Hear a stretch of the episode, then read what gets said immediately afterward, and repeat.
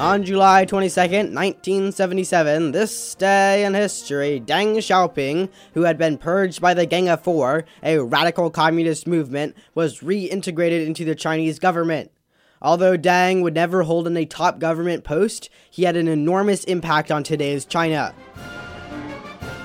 Initiated in 1966 by Mao Zedong, the Cultural Revolution was intended to purge China's government of non believers in communism and to forcefully modernize its culture. At the time, Deng Xiaoping, a longtime member of the Chinese Communist Party, rose to prominence as a moderate who sought to dampen the extremities of Mao's revolution. Competing for Mao's favor from the radical left was the Gang of Four, which included Jiang Qing, Mao's wife, and was one of the main instigators of violence against perceived dissidents, including Deng.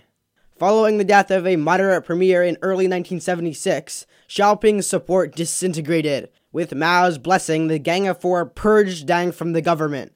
Mao installed Hua Guofeng, a non aligned politician, as premier. After Mao's death in September of 1976, Hua became Communist Party chairman. Hua arrested the Gang of Four leaders, reinstated previously purged members of government, and, recognizing its failure, ended the revolution.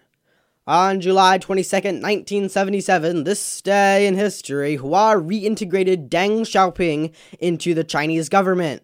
Within years, Deng had used his remarkable influence to fill the government with his allies.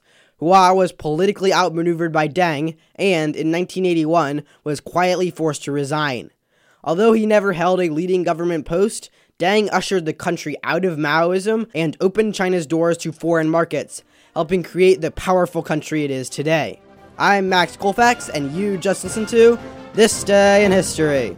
This has been a production of Mendocino County Public Broadcasting, KZYX Philo 90.7 FM, KZYZ Willits and Ukiah 91.5 FM, and Fort Bragg at 88.1 FM.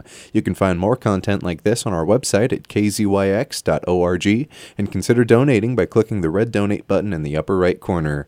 Thank you for listening.